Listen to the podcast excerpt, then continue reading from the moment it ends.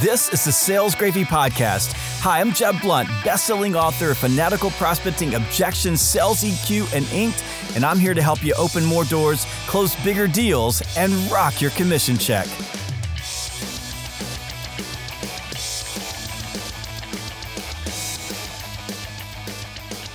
Welcome back to another episode of the Sales Gravy Podcast. This is a special day because I've got my best friend, Anthony Iannarino, on with me. You've heard him before.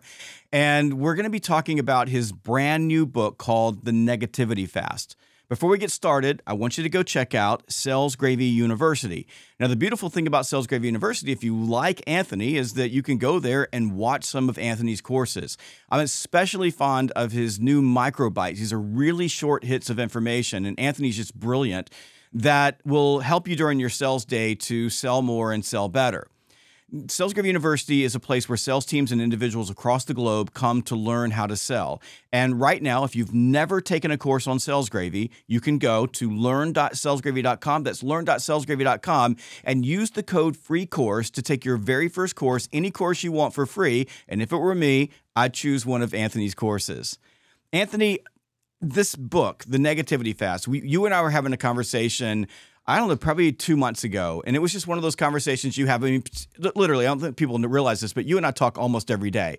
And pretty much every one of our conversations could be a podcast.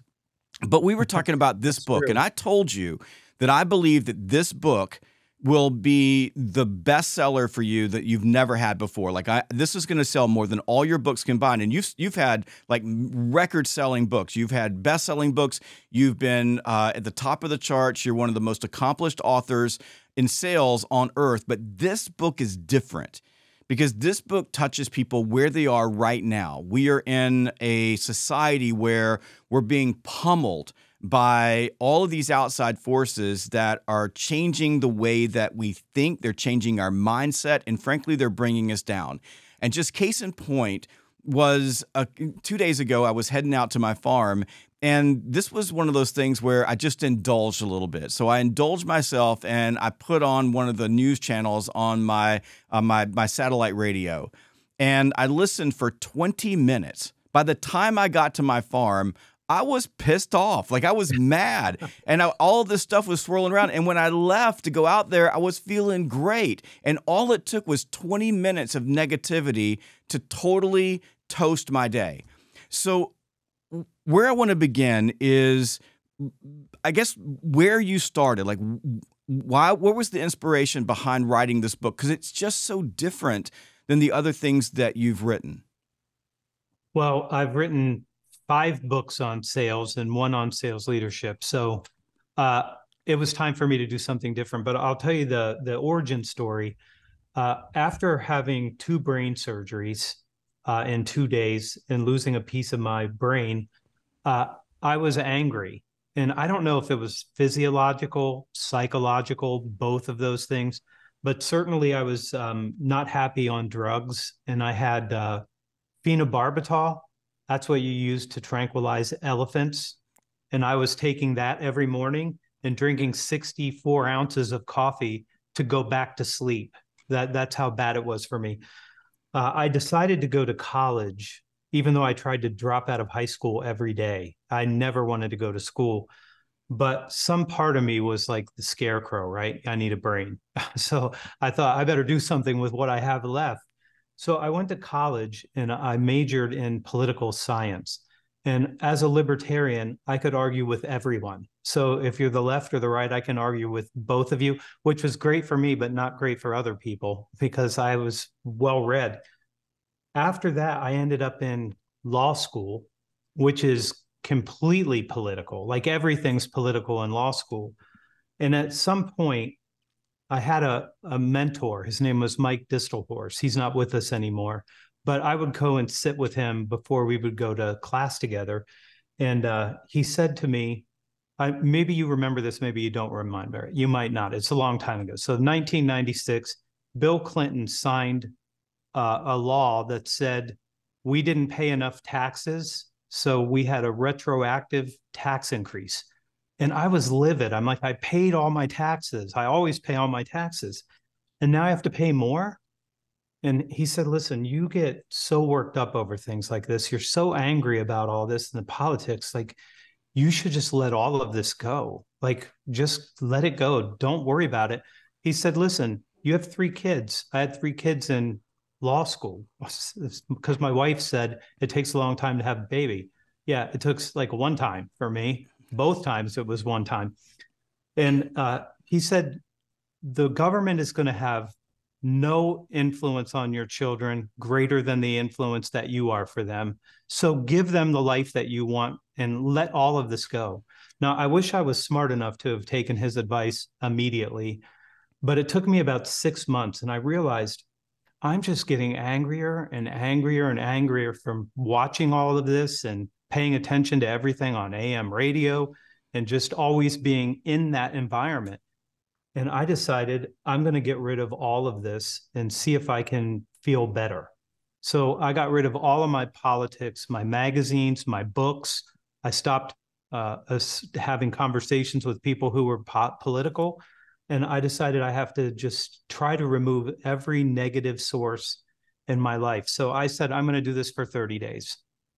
At the end of 30 days, I decided I'm going to do it another 30 days because I liked it so much. Like it felt better. I turned off all of television, all of the radios. I didn't, I had no um, negative sources coming in. So I'm not, I'm now not ingesting the poison anymore. And at the end of the 60 days, I realized that was really good but I wonder if I started taking in things that were positive instead of negative, if that would make me feel even better than I do right now. So then I did 90 days. At the end of 90 days, I decided I'm just never going to turn the TV back on. And so I stopped and I wrote something about LinkedIn on this. And about a half a dozen people said, Oh, I quit uh, watching the news uh, in 2017. I've never turned it back on. And when you start removing the sources of the negativity, sometimes it's people, sometimes it's the news, sometimes it's people who want to trigger you for some reason.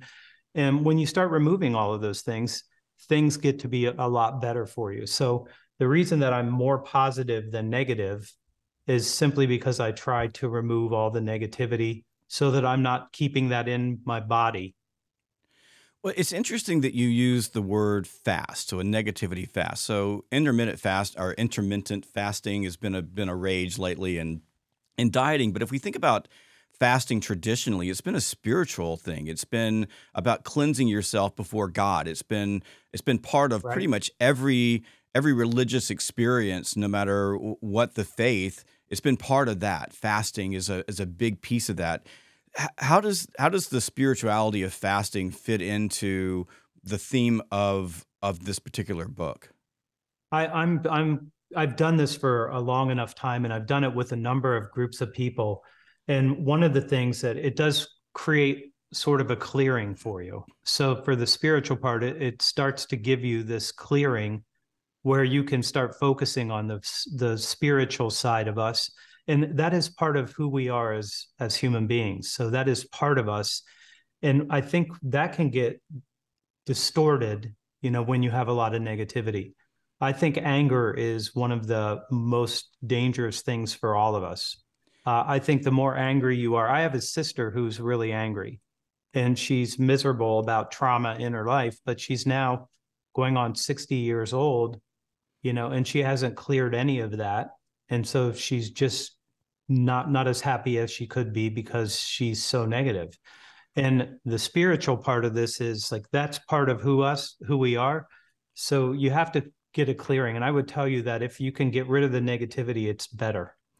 I, over the last year, I've been really focusing a lot of my time and effort reading and studying on this concept of health span, which is how many days, months, years of your life are you healthy? Do you feel good? Are you content? Are you happy? Like, are you in a situation where you can accomplish anything that you want to accomplish for the most part? And, you know, that that's a little bit different than lifespan. You can you can live a long time and be unhappy, but can you sure. live and be happy? And part of that is your physical being. So are you are you in shape? Are you eating healthy? Those type of things. But a big part of that is the is the mental aspect. And there's a lot of science, lot of science uh, about how anger and negative feelings impact our health, like especially your heart health. It can drive cancer.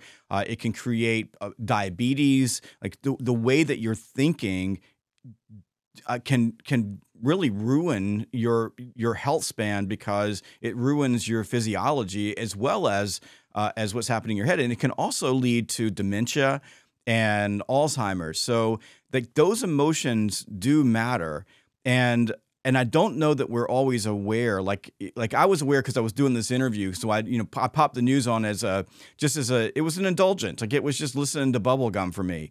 And because I've been thinking about this book and thinking about you, I was I was like at the conscious level aware of the emotions that were happening inside of me when I got to the gates of one of my most favorite places in the world and I wasn't in the state that I'm typically in when I walk through those gates and I, I I don't know that we're always aware if we're not consciously rising above it of what it's doing to us both mentally and physically.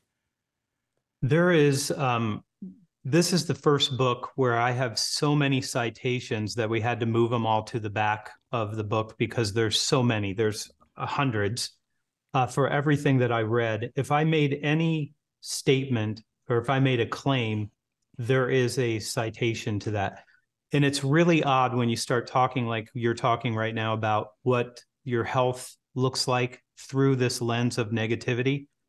It's incredibly bad for you to be angry. And the more angry you are the more you have health problems. And this is all science. So this isn't like my conjecture or jeb's opinion.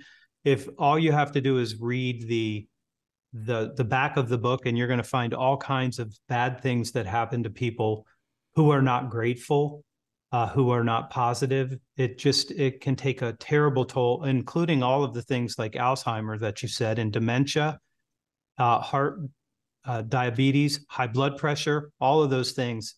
All these things that are real risks to the length of your life and the happiness that you have at that time. It, it needs to be worked on. So that's what I spent a lot of time on. We're writing this book was how can you get rid of these things? And it turns out that the fast that I did was really good. But then I started to look for what are the science backed um, strategies. And so the book is full of science backed strategies. So these aren't conjecture either. Everything there is everything claimed is cited. So, so you could see it and you can go pick the paper up if you want to read more about these things.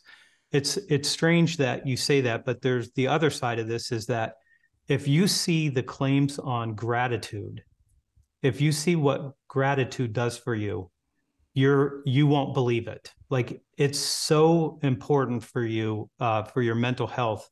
Uh, it will reduce your blood pressure. It will improve your immune system. Uh, every single thing that you can think about in your health is better with gratitude. It's amazing like it it reduces blood pressure like all of these things. And you read it and you think like that can't be true. That's too many things. It's doing too many things, just gratitude. And it turns out that the science on that is very well um, constructed, and people know what they need to do to be able to give you this. And one of the things that I have in the book is something called Three Blessings. So, Marty Seligman is the father of positive psychology. There was only negative psychology uh, at one point in time when he started in in college, you either needed pharmaceuticals or you needed a psychoanalyst. That that was the only two things. So that, that's what you would be thinking about. But he decided that you could be positive and you could flourish and you don't need a psychoanalyst and you don't need pharmaceuticals to do this. So this thing I'll share here for people because this will just be something you can do right now. It's nothing it's nothing difficult. I can give you two things that you need to do. And this is called Three Blessings. When Seligman uh, was on Time magazine, he had an ent- entrepreneur that worked with him and they built this survey. And he asked people to do two things. One, at the end of your day, write down three good things that happened to you. And then write down what caused those things to go well for you. If you did that for two weeks, uh, you would no longer be depressed. And what Seligman said is that it's probably more potent than either psychoanalysis or pharmaceutical. And that's how powerful gratitude is. And we don't think about that. And I've had a gratitude journal for a long time, but it's boring because you love your wife, you love your kids, like you put all those things down. But when you have to figure out like what went well for me today, you've got a lot of variety. So you're not saying the same thing over and over again in your journal. And then when you start looking back at them and you start to think about all these good things that happened to you, it starts to temper that negativity because you're focusing on things that are good and things that are helpful for you instead of focusing on the negativity that most of these that's coming in in almost every media that we have right you know earlier this uh, this week we had jamie lynn here in the studio and we did a podcast on wellness and and uh, and and mindfulness and uh, for for sales professionals. So, what are you doing to to make yourself better? And we we talked a lot about sleep and how powerful sleep is. And there's there are also reams of data on you don't sleep, you're to die. Like it's if you don't sleep, it's worse. You could smoke a you know a carton of cigarettes a day. Sleeping, not sleeping, has the same impact. And for sales professionals, because of what we do, having a good night's sleep gives us more confidence. It, it makes us better at, at thinking creatively, and it just makes us nicer human beings. And I think about before you go to bed at night, what so many of us do is we are laying in bed and we're looking at our phone. And even though all the experts say don't look at your phone before you go to bed, that's what we do. And typically, what we're seeing on our phone are, not happy things. They're either negative things that are coming at us or they're things that require us to covet what other people are doing. So we're watching what they're doing on social media, assuming that that's their life, and it makes us feel worse about ourselves. So we're we're not grateful for what we have because we want what others have.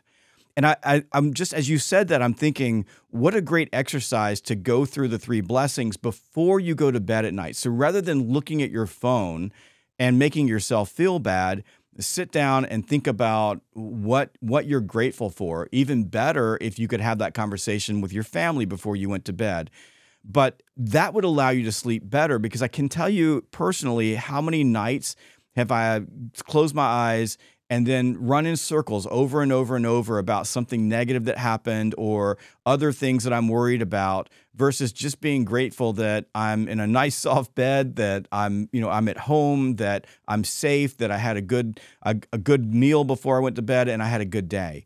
I, I, that that to me seems to be a really powerful way to use this particular exercise. My uh, poor wife scrolls. Uh, I shut my eyes at nine o'clock and I'm asleep at nine o'clock. Uh, so there's no scrolling for me. I go right to bed, but I get up at four o'clock in the morning. So nine o'clock is a good time to go to sleep. If you are anxious or if you are stressed, which can happen to everybody all, all the time, uh, one of the things that I found to be really helpful, and this is another science backed kind of strategy that you could use. If you write down all of these things that have your attention, you're getting them out of your body and you're putting them on paper. So now they don't have the same power over you. And if you would do this, you would feel a lot better. If you can do something about it, write down, this is what I'm going to do about this tomorrow morning as soon as I get up. If you can do something about it, great. Okay, now you feel better. And if you can't do something about it, then just cross it off and say, I can't do anything about that. Now I just have to go on with my life but some of that is like mindfulness like if you just notice that i'm focused on this thing and don't connect to it just let it go by write it down uh, it can give you a distance from those things and and reduce the negativity I, have used that for a long time. I call it a fire board. Like everything's on fire. So I have to write down all the fires. I got to figure out which ones I can stamp out and which ones I just have to let them burn because I, I love that. I can't do the fireboard. So y'all write yeah. that down. Everybody needs to have a fireboard. That I never thought about it that way, but that's a I've got a place in my closet where I could put a fireboard. So if I'm on and wake up in the middle of the night thinking about something, I could I could write that down. Excellent. And then it's out of you and it's back on something else like paper or whatever you have. Now, isn't it true that if we start thinking about how negativity impacts our relationships in particular, uh, so we think gratitude. I think that's a, a, super important thing. Being grateful for what you have, being grateful for uh, the relationships you have. But but if you think that what you put into your ear hole and your eye hole has a tendency to come out of your mouth hole. like how does that how does that manifest itself in our relationships that the the input becomes output? One of the things that causes people to have problems in relationships is complaining. It's it's one of the big pillars in this book. You have to stop complaining. So complaining has a good side and a bad side.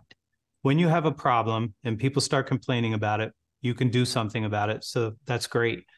But the more that you complain, the more you're transferring your negativity to other people and they're transferring their negativity to you. So it's really, really important to understand that if you're going to complain about something, you should have the solution and you should be presenting that solution as part of this instead of just complaining. What happens? This is the biggest risk for complainers. And I complained for a long time. I'm a world class. If there was an Olympic sport called complaining, I'd have a whole bunch of uh, gold medals right on my my chest. But I I gave it up because when you know the truth, the more you complain to people, the more they want to get away from you. So it's really detrimental to relationships. It's one of the things that there's science on. The more you complain, the more you drive people away from you because you're just a complainer. So a lot of people that are watching this are business people.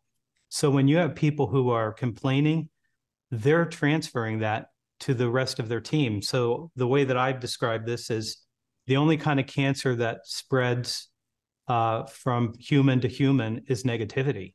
And that complaining does that. And it does drive people away from you, including uh, family members. So that that is something that people have to pay a lot of attention to. You can be unhappy about something, but the more you complain, the more you're making other people uh, repelled away from you.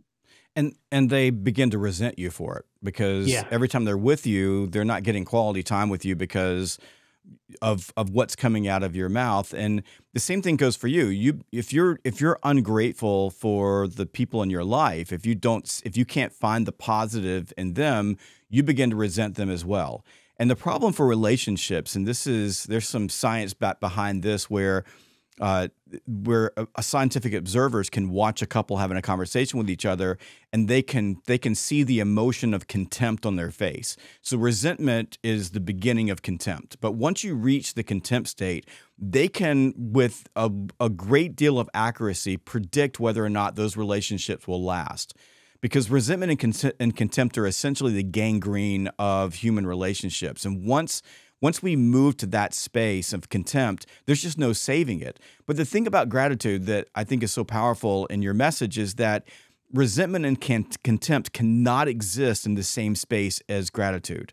So right. if you simply shift your mindset and you start l- looking at what you have, it's you'll you'll find the positivity. One of the one of the messages that I have particularly for leaders is that a lot of leaders are worried about people liking them. And that, again, causes problems with resentment and contempt and negativity uh, because the leaders are trying to chase like, and it doesn't really work very well. The key to real leadership, and by the way, this is the key to stewarding your family, this is the key to all relationships in your life, is finding the things and other people that you like. Like and so rather than say a negativity fast, like one of the the techniques is to go seek out positivity. What is it that I like about you? Like Ulysses over here, he's our producer. You know, the thing I like about Ulysses the most is that Ulysses lives to treat himself. He walks around, he's like, I'm gonna treat myself. You're laughing right now, but he says it all the time. And uh, and I, you know, and I dig that. Like I dig the joy and you know, treat yourself. That's a, it's just an easy thing to say. So you find the things about other people that you that you like, and you look for positivity. That um, makes all the difference in the world. I'm There's with no uh, I'm with uh, Anthony Iannarino. We're talking about the negativity fast. And we're going to be back in just a moment. But first, I love free stuff. And Anthony, I know you like some free stuff too. And we've got some free stuff for you at salesgravy.com. If you go to salesgravy.com forward slash resources, that's salesgravy.com forward slash forward slash resources, we've got guides and ebooks. Uh, for example, we've got the Fanatical Prospecting Book Club Guide. That's one of our most favorite downloads. It's a 32 page book club guide, comprehensive, either for an individual that wants to use it as a guide to walk through the book or uh, as a team. You can print it out for everybody, and then you can use that in your sales meetings. So go to salesgravy.com forward slash resources and get some free stuff. Now, Anthony, when we think about going on a negativity fast, this is going to be hard. So let's start with why it's going to be difficult. And I'm just going to make the assumption, and you maybe talk talk through this with us, is that negativity is like an addiction. Like it's almost like a drug. And so this this this moving away from negativity can be a very difficult thing for us to do. It it is uh, it is somewhat difficult to do this, but I'll tell you why it's uh, difficult. Um, as we were evolving and to the humans that we are today, uh, we have something that's called negativity bias. Okay, so there's four there's four parts to negativity bias. So the first part of that is called negativity potency. So a negative emotion or a negative event just registers a lot more than a positive. So that's just true for all of us. It's just more potent. Um, the other thing is, uh, I'll give you the second one is a negative differentiation. So it's harder for us to um, process the negativity. It takes more of our brain power, it takes more resources for us to do that. And so that's another thing. So when these events are complex, uh, they don't register the same way as positive. You know, like if you're yesterday was my birthday. So I'm catching up to you now. So it seems that I keep getting closer to you all the time in this. Well, I'm but, I'm going backwards. I hope you're right about that.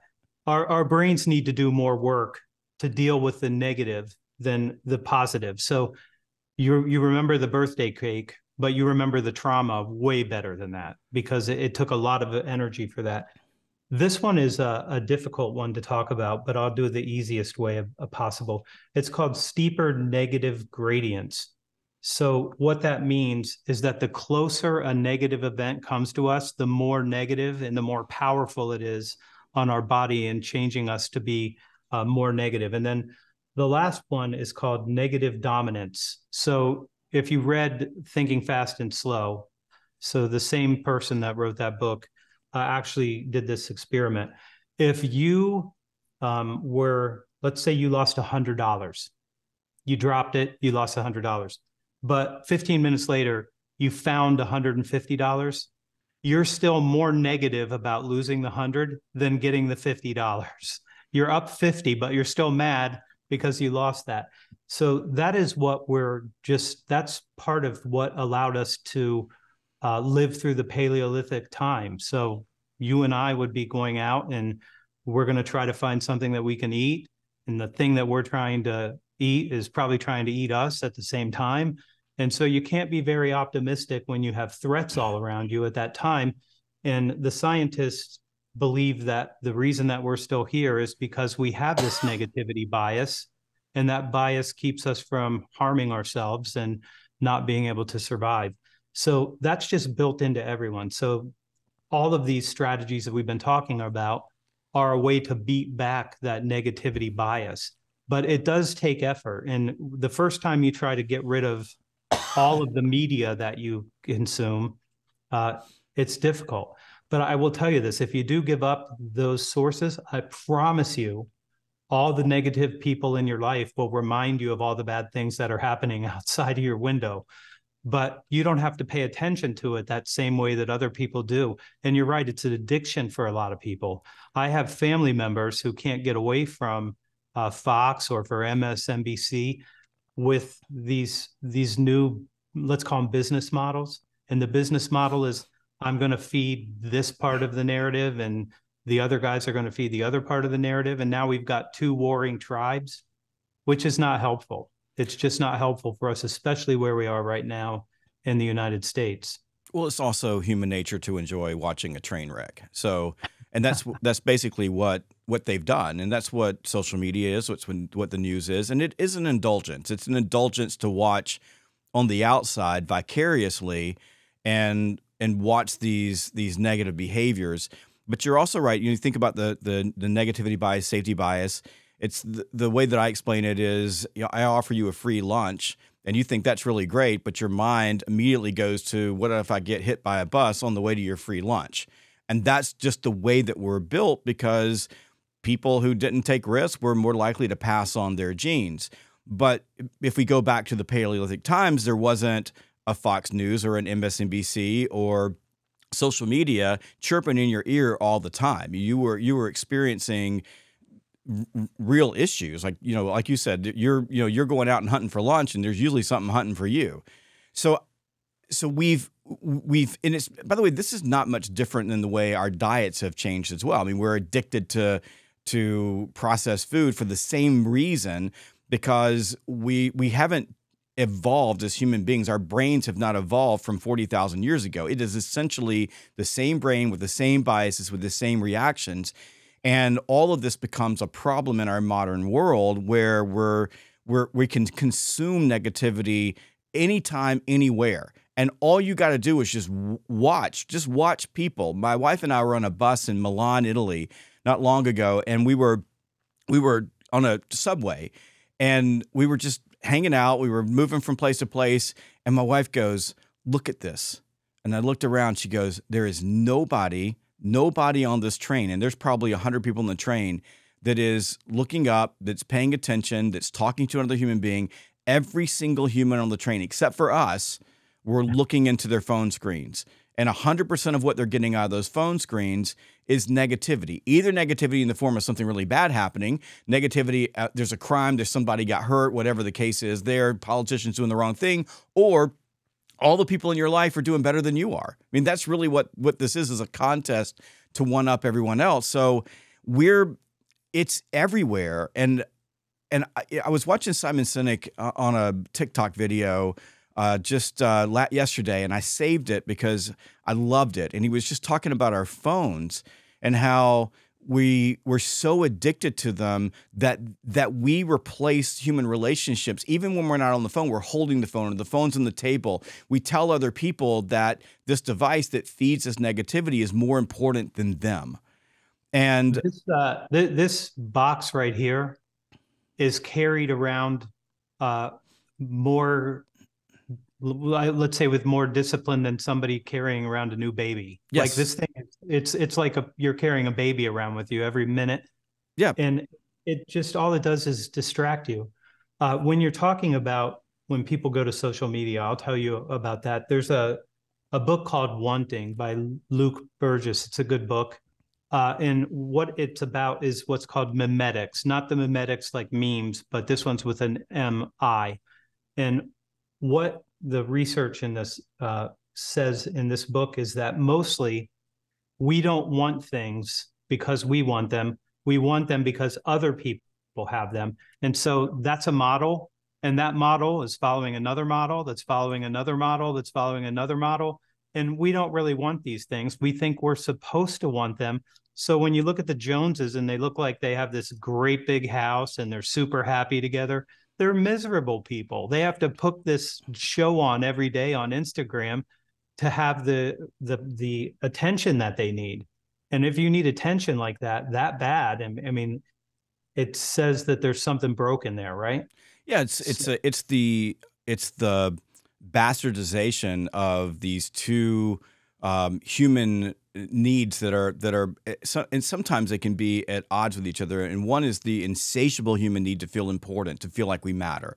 And you cannot feel that need typically. And then there's this the, the things that we want and the thing that we want more than anything else is what we can't have. And when you when you put those two things together it's a really bad combination that's that feeds negativity because your brain starts seeking out those that attention or that negativity which creates this this really bad loop in our lives of showing off for other people. And you know, we've all been there. Um, this is not you know, I don't think this is you and I, I- preaching at the world. I mean, we're, I've we're seen you on stage, so I, I know. I've seen you on stage too. I've I've wanted to be you. Maybe you've wanted to be me. I don't know. I talk about you all the time. Like I wish I could be like Anthony.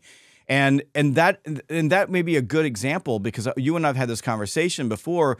When you and I first met, I said this all the time to you. I was like, I wish I could be like you. I wish I could talk like you and f- form words like you. And you know, one of my biggest issues on stage is that sometimes I just make stuff up. My wife goes, "That was not a word," and I go, "I know, but you know, it just sounded good in the moment." I stumble over my words. I sometimes forget things, and and then I watch you, and I'm like, I just could be like that. And then one day, somebody said to me, "You know what? The thing that makes you unique is the way that you go about it. People Yeah. like it because it it's authentic. It's just who you are. So don't try to be somebody else." And what I had to do was was basically tell myself it's okay to be you. Not not just not okay to be sloppy, not okay not to do my research or Right. show up unprepared. But it's okay if you're on stage and you make a mistake. And now when I do it, I don't get off stage and then spend the next three days beating myself up because I missed a cue in my speech or I was gonna say this, but I didn't say that. I just let it all go and just be in the moment. And as a keynote speaker, that's that's elevated who I am as a keynote speaker. It's gotten me on more stages. It's allowed me to raise my fees, you know, 4x because I'm not trying to do anything other than just be myself and I'm not performing for anyone other than the love I have for that audience to make sure that I'm positively impacting their lives. And that became the drive. That wasn't a shift that I made automatically. It was it was something that happened through paying attention and through trial and error and through sometimes just getting tired of sitting in a corner being miserable and trying to figure out, you know, how I could be something else. So you you talk about this the fast as being a 13 week exercise. Yeah. Uh, so if you even if you were to you know if you start thinking about that last analogy, but you think about your life and you think about how you can let all this go. It's addictive, as you said. It is neurophysical in a, in in many ways. It is these are baked in biases. The negativity bias is who you are. You it is part of our makeup because it was it's designed to keep you alive, um, to see what's wrong, not what's right in a situation how do we embark on this? Like let's let's start with you you you say 13 weeks. So let's maybe talk about why 13 weeks matters. And then and then maybe walk us through just how do we how do like somebody's listening to this in their car, where do they begin? I mean, if they're in their car and they're listening to this, this is good for you to listen to. Like you should be, you're probably better off with a podcast than you are with any media, a social media, certainly not the cable news channels. Like you could get rid of those. Uh, the hard part of this for me, in, in large part, is my wife, because she'll ask me, Did you see that story today? And I'm like, No, I didn't see it. And she's like, How did you not see that? I wasn't looking for it. I'm not I'm not taking any of that in because I would rather be doing something that would be helpful or useful to other people like you do every day. Like we're we're out trying to help people get better results. And I don't want to focus on the negativity stuff. So the first thing that I would tell you, if you can remove whatever cable news channel first, that would be a really, really good start. So Uh, let me let me, let me stop you there. So I want to I want to nail that down. So let's start with when you're driving, right? Listen to something good for you. Right. audiobook you can listen to a podcast you can um, you can listen to happy music but when you're in your car you make the commitment that if i'm driving i'm listening to something good for me and then Right. when you get home you want to remove cable news just turn it off like the easiest thing is just turn the tv off um, so you you could do those things but let's i want to go back to Cher okay so your wife and you're like I mean, y'all love each other. You've been together forever. Um, you're not gonna. Re- you're not gonna. You're not gonna remove Cher. I mean, you could, but if. you- but I, I've I've seen her, and I think she could kick your rear end. So, uh, so how do you how do you deal with that? So you remove all those things, but you come home and someone's saying, "Did you see? Did you see? Did you see?" Like that's like you know if you you know you're trying to to quit drinking and you come home and you know your spouse is you know pops open a bottle of wine and pours a big glass. That's a hard situation for you. She's um she's so much better than me in so many different ways, but one of them is that it doesn't it doesn't give her the negativity. She's an Enneagram 9, so she's a peacemaker and so that stuff for her it doesn't give her the anger at all. She's she's not an angry person But that's at but all. the same so- thing. Like she's not an alcoholic. You are. Right, you know, she's so she's drinking wine. Wine doesn't put her over the edge; it does you. But you're in the same household together. That's a hard place to be, and she could totally kick your ass. She she's very forgiving. She has to be, right? not not like uh Carrie. Carrie has to be incredibly careful, right? Carrie. Carrie can totally kick my ass. So how do you deal with that? Like how do you like how do you come home and everybody around you is scrolling on their phones. Their your your kids are doing it. Your you know your your significant others doing it. How do you help them know what you're going to do and maybe even explain it to them or just just ignore that type of thing? What what's what's some of the models that you can use in those situations?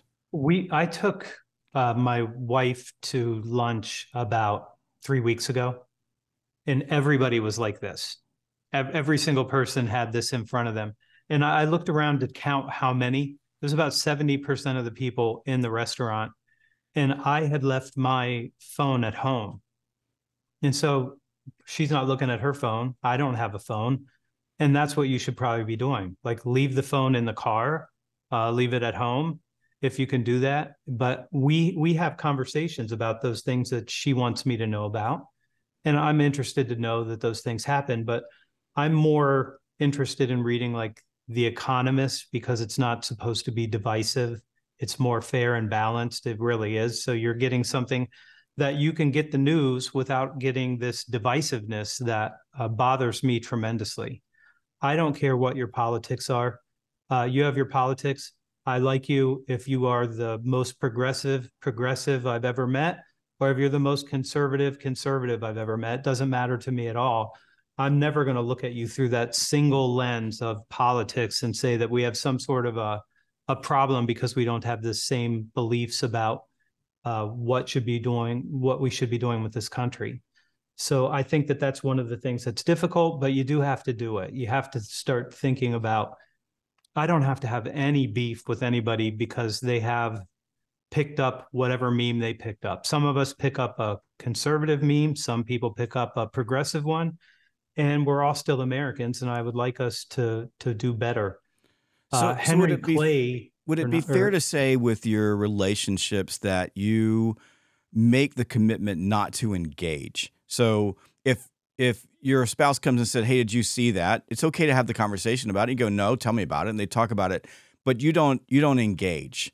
Uh, if they if they if there's gossip about your neighbor or something else happening, you acknowledge it, but you just don't engage. So essentially, the beginning of the negativity fast is you remove the negativity from your life and then you begin setting the example in your own household or in your own circle for this is how I'm going to live. Yeah. And uh, it's a better way to live. It doesn't mean that you have to avoid all news. I would just say pick the right sources. And then if you are someone who reads political magazines, if that does it for you, I don't know what all the triggers are for some people. Uh, I did a, a query to figure out what people complain about. And uh, it turns out that it's just about everything. Uh, weather, other drivers like you can just go down the list uh, and they're they get triggered by all these things. But all these things are going to happen to you in your life. So you just have to decide what are you going to do? I was driving uh, to the airport two days ago and somebody cut me off and i have a nice car that's got a lot of ai and it it slams the brakes on before i could slam the brakes on even though i wasn't close enough that we were going to be in any trouble but it jarred me out of that. And at one point in my life, I would have probably had a, a negative reaction. And instead of that, I just said, great, you know, the car stopped us before anything could happen. And uh, that was really lucky for us that nothing worse happened. Right. So at one point, I would have found that negative, And to me, it was like that person's driving bad. Uh, one of the strategies in the negativity fast is to uh, lie to yourself. So you, if you lie to yourself about what just happened, uh, you can get rid of the negativity. My younger brother uh, Jake is a comic, and if you go see Jake, um, I'm not responsible for any reaction that you might have to my younger brother's comedy. Uh, if you're in the front row, uh, I would tell you uh, you may you may have an interaction with Jake because that that's probably going to happen. He has to drive around from place to place. So he's in Florida right now. He's probably done like 25 gigs in Florida, driving all over the place. And one time, somebody was trying to cut him off, and he looked over at this guy's face, and he saw his face, and he recognized that face, and he said to himself, "That guy needs to get to the rest restroom. Like I can see it on his face." And and I said, "How did you know?" And he goes, "Because that happens to me all the time." and so he's like, "Go, buddy, go, get in front of me." Now he doesn't know if that guy really had to go to the bathroom or not. He could just be a bad driver. But instead of being angry and having road rage over something like that, he's like, "No, go. You probably have to get to the restroom." And uh, and that's a lie. Or the person that cuts you off when you're trying to go through the grocery store that person maybe they didn't see you maybe like you could just say this person really needs to get out of here for some reason and you don't have to attach anything negative to it so i think that these are just practical things that are science based and thankfully they're practical because you can lie to yourself and um, sometimes when i'm looking at something like that i want to come up with the story like why did she cut me off she's late she's going to get fired if she doesn't get there so good. Let her go, right? I, yeah, I don't have to attach. It's the it's the practice of assuming positive intent. So yeah. when some when some when someone does something that offends you, it's assuming it's it's I love lying to yourself. It's I say this all the time. We have something happen at work and let's assume positive intent. Before we go to yeah. this person was doing something nefarious, let's look at it from a different lens and what you'll find is when you do that almost always they it was positive intent. They didn't they didn't nobody meant to do anything wrong. They they were try, they were trying to do the right thing and you know typically if people think what they're doing is the right thing, it's not going to occur to them to do it on your schedule or your way. So I think we have to I think that's a really good point and I love this idea of lying to yourself. Change the narrative. Because what what's interesting to me is that and I talked about this when I when I talk I wrote the uh, and people follow you I wrote this this this uh, whole um, section on how leaders can come to work and create a lot of havoc because they got cut off in traffic and then they walk through the door and they're still angry because they got caught off in traffic and then everybody's looking at them and making assumptions about their behavior based on their own circumstance. And if you if you think about it the person that cut you off on tra- traffic they haven't given you another thought they might not even known that they cut you off. They had no idea that you were in an AI car. They just went on. But that human being has now impacted your entire day. They've changed your life to, you know, for the bad because of the way that you perceive that. So I love that tip. Lie to yourself. Give us a couple more tips for stepping into this this 13 week uh, fast and uh, and and and maybe some of the pitfalls that that you you ran into when you were on yours that can set you back. The the hardest thing for me was people who thought because I was political for one period of time, I'm post political now. Uh, they would want to argue with me, and I'm not going to argue with you over your politics. I'm just not going to. I have nothing to say about it. I have uh, family members who would love to argue with me about it. I'm not arguing about it. So that's one of the harder things to do is to just say I'm disengaging.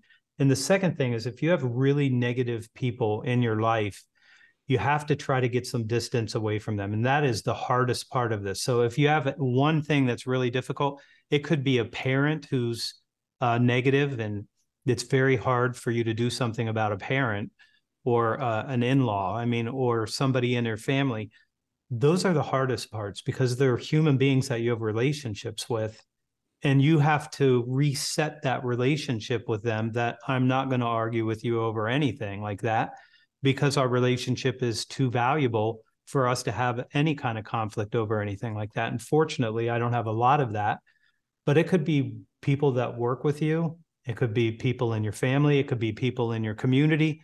But the more that you can get distance from any source of negativity, uh, whether it's media, whether it's other human beings. But I will tell you at the end of this, what I know for sure is that we make ourselves negative. And so there's a, a, a doctor named uh, Albert Ellis, and he wrote a book about how to get uh, not to be angry. So um, there's a, a very simple thing that he uses. It's ABC. A is the activating event. So that's the first thing. The B is the belief of what you think that meant. And then the C is the consequences. So what we do is we focus on the belief. That person cut me off. That person was, you know, driving recklessly, whatever. And so you can, that's the uh, activating event. But what does it mean? Were they trying to maliciously hurt you? Uh, no, but if you believe that, you're going to have a negative reaction. So what um, Ellis would tell you to do is just change the belief about what they were doing. Uh, that's in the chapter that Jake, uh, in the same one where he's lying to himself. So decide what you want him to believe. Like if somebody's cut you off, uh, assume good intentions, and until otherwise, if they really wanted to hurt you, they would have. They were reckless or they were distracted. Who knows what? But I think that that just if you could just get the belief of what that means, then that there was a guy that cut me off. I was going to get gas, and he he went in front of me and took my pump. I drove around and then went to another place. I, I don't need the negativity. He doesn't need the negativity. Uh, he maybe was in a hurry. I don't know. Did he have to get his kid to school? I mean, I can make up as many lies as you want to forgive him for that because who cares? Just move on with your life. And the, uh, the people things are the hardest part. Yeah, the trick that I use the in media this stuff is easier. Yeah, the trick I use in those situations, especially arguing, you know, dealing with people who argue, is, um, is a, and I I worked on this in my own marriage because I I there was a time in my life I would argue with a wall, like if, if, if I would argue with anybody, and because I'm a competitive person, I want to win. Is you know, do you want to be right or you want to be happy? So, you, do you want to win the argument or you want to be happy? And when I adopted that, it like it changed everything. So I just don't engage in arguments uh, that are useless. There's no there's no win in that. There's no there's you can indulge in it, but it doesn't change anything. So when I ask that question, do you want this or do you want that? That triggers me to say stop. Even though internally because we're human beings, because of the fight or flight response and all the things that come along with getting an argument with someone, because that's there, that little trigger stops me. And then things like traffic and people cutting you off and the bad things that human beings do, and there is some bad stuff that human beings do out there. Uh, I've, I've adopted a, another, you know, do you want this or do you want that? Do you want to be alive or do you want to win? Hmm. And, you know, because there's, there's not a lot of win for driving down a highway and slamming your brakes on and weaving in and out of traffic just so you can win, you know, the person cut you off. And th- that's a difficult thing to do for a lot of people because emotionally we're connected to a negative outcome. I still don't believe that you've ever won an argument with Carrie. No, never. Not once. I don't. I don't. I don't think you're capable of that. No, but I. But I spent a lot. I spent a lot of my life trying, and it didn't. It didn't. It didn't solve any problems. Why? Why 13 weeks? So what's the what's the basis behind 90 days? I think that when I did it the first time, the 30 days felt good, but it didn't feel like it was enough. So I did another 30, and then I did another 30, and then I stayed on it after that. But I think that if you don't give it enough time to sort of work for you. It takes some time for it to work for you. It just not like 30 days, you you just you feel somewhat better. Um, my first mistake was not putting positivity in first, but I would do that now, and that's what I recommend. Like just consume uh, Jeb's content, uh, my content, like uh, pick up anybody who's super positive. So when you see people that are super positive and they have a good message, any of those things are great for you because you're what what I felt like I was doing was trying to blast out the negativity by putting so much positivity in, there wasn't going to be any room left. So I was thinking it was like a glass, and the glass has got poison in it, and I got to blast that out of there so I can have something better up here because this is where everything starts for all of us. Yeah, and, uh, as you say that, my what I'm visualizing is if you had a glass that was full of oil and you poured water into it, the oil would go out because the oil floats on top. So the negativity, because of the way that we like the negativity bias, the negativity essentially floats on top of positivity. So if you can put enough positivity in the glass, the oil just spills over and goes away. Really powerful. Um, Great metaphor. Let's. I want to end with uh, back to anger and and forgiveness. So if you think about internal negativity. We've been thinking about external things like, you know, we are watching the news or we're having conversations with people, but there's I know there've been time in my life where there have been people who have wronged me and legitimately they wronged me and I've been angry about it and I've had a really difficult time letting that go. And no and and if you look at any religious text, what what every religion teaches you is turn the other cheek, forgive them, let it go. That is a whole lot easier said than done. And what I found is that in those situations, that ate at me and ate at me and ate at me. Now, there have been times when I've been able to use it as fuel. So, you know, the whole saying, turn your haters into motivators. And that's been a positive thing. I've been able to take a positive from the negative and say, okay, this person wronged me, typically in a professional sense, uh, and I've been able to turn it into more. But I found it to be really hard. And that that's an internal thing that happens inside right. you. It's almost like a poison inside of you that you're trying to overcome. But I gotta, I mean, I'm just speaking for all the human beings out there when you get angry that way, when you get that level of resentment and contempt for someone, that's hard to let go. And during that 90 days, every time that resurfaces, uh, you're gonna you're gonna feel it, and it may set you back. So, if if you can end by walking us through this concept of forgiveness and how how do you do this in a way that truly can let it go, so that you can live in peace. And maybe the best way of, of looking at it is this person has no idea the impact that they're having on you. They're living inside of your brain uh, as as a you know as a virtual creature that's eating you alive. Uh, but I'm just saying, as a human being, that's just tough. The the Buddha said that um, being angry is drinking poison and expecting the other person to die, and uh, that's that's not how it works. You're carrying that anger with you and you have to let go of the anger. And i will tell you the forgiveness is not for the other person. The forgiveness is for you. If you carry it and if i don't know if you had, have people in your life that are carrying a lot of anger i have some and that anger just eats away at them every single year and they just get more angry and more upset all the time because they're carrying that. So if you're worried about like, why do I have to forgive this person that harmed me? It's not for them. It's for you. You have to clear that anger because the negativity will continue to grow. And the more you focus on the negativity, the more negative you're going to be and the more angry you're going to be. So you just have to let it go. And that's one of the hardest things to say in this book. How do you just let it go? You just have to say, My life is going to go on without this. I had this trauma, whatever it is. I've had all kinds of traumas in my life. I had a, a relatively tough childhood in a lot of ways. And I've forgiven everybody, everybody. You know, I had a, a father that left my mom with six kids uh, when I was seven years old. Uh, we kept my half brother and sister for some period of time. My mom, I have no idea know how she knew how to do this, but she never let me have any anger or heart in my heart about that deal. So I'm I'm close to my dad. I love him. I forgave him. Uh, I, most of my family have for, forgiven him, but that's what you would want. So I'm not carrying it, which is why I'm not uh, like some other people in my family. So you're going to have those traumas, and you have to decide what they mean to you. And if you think that you have to hold on to that, I can tell you, you can just set it down like you're setting down a golf golf clubs. Like, and you just set it there it's gone. Like you don't have to worry about it anymore.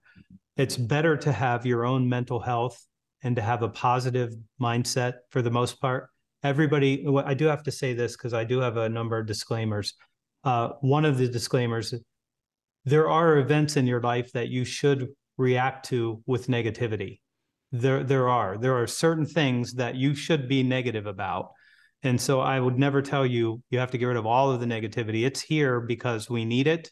It's part of us, but it shouldn't be all the time for you. When something truly bad happens, you are going to have a negative reaction and you're allowed. So I tell I want to be allowed to be negative if if it, the circumstances require that and you should too because some things just need that reaction. One of the analogies that I heard a long time ago about giving away anger or getting rid of the anger is to picture a, or in your mind an old school file cabinet. And in that cabinet, there are folders, and the file cabinet is essentially God. So you open up the file cabinet in your mind, you take that anger, pull it out of your heart, and you stick it into that file. Close the file, you close the drawer. And it's a it's a, a mental or a visual, you know, way of of ridding yourself of something that's eating you up. And that that has worked for me in the past of just going through that exercise. Like you said, just you're just gonna set it down. So you you you visualize this this anger is a, a, you know a big heavy weight that I'm carrying around with me. I'm just gonna stop by the roadside, set it down, and then be on my way. Drive off. Yeah. Yeah. I love that. Anthony Iannarino, the author of a brand new book called The Negativity Fast. Folks, you can get this at Amazon.com, Barnes and Noble, wherever books are sold. And this is a book that I recommend that not just buy a copy for yourself, buy a copy for your entire family, buy a copy for everyone you know, buy a copy for the people that uh, that work with you. It's going to be an amazing holiday gift for all those around you because it's going to have a positive impact on everybody.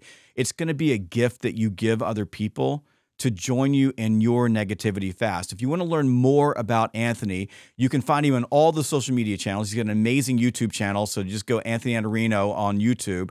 Uh, but he's got this uh, incredible website called thesalesblog.com, and he writes every single day. Anthony, I call him the smartest man in sales, and if you if you like want to get some positive input, if you're in sales in particular, go to thesalesblog.com. Check out all of Anthony's materials, a lot of free stuff there.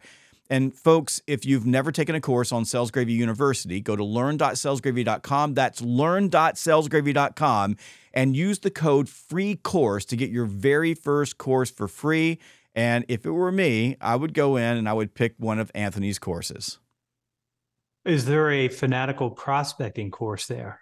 There is a fanatical prospecting course can there. they can they get that course for free? They can get that course for free. What, Any course what, you want. What, what what would I what would I say if I was charging for that? What's that worth to a salesperson who executes it? It's probably worth $100,000 minimum over the course of the next year for your income.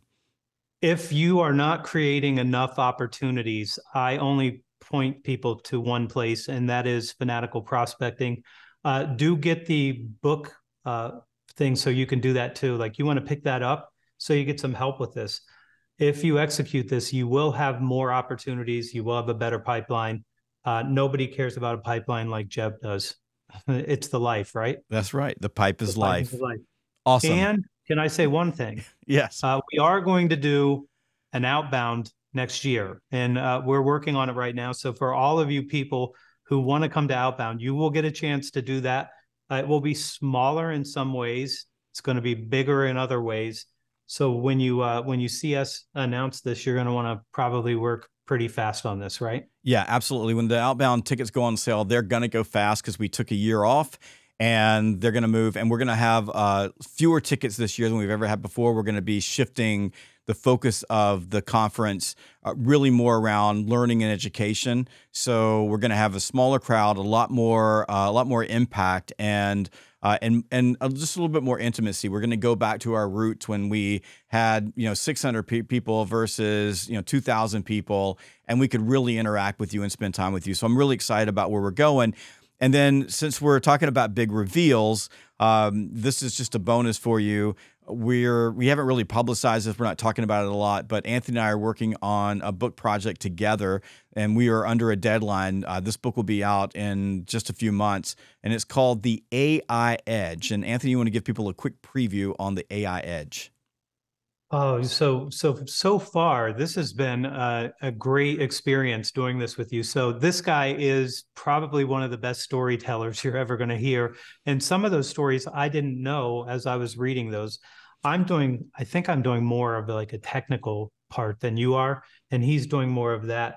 But the book is going to be so AI. We like it, we use it, but we want you to use it in a particular way. So this is not an AI book, even though the the title suggests that it's it's a sales book.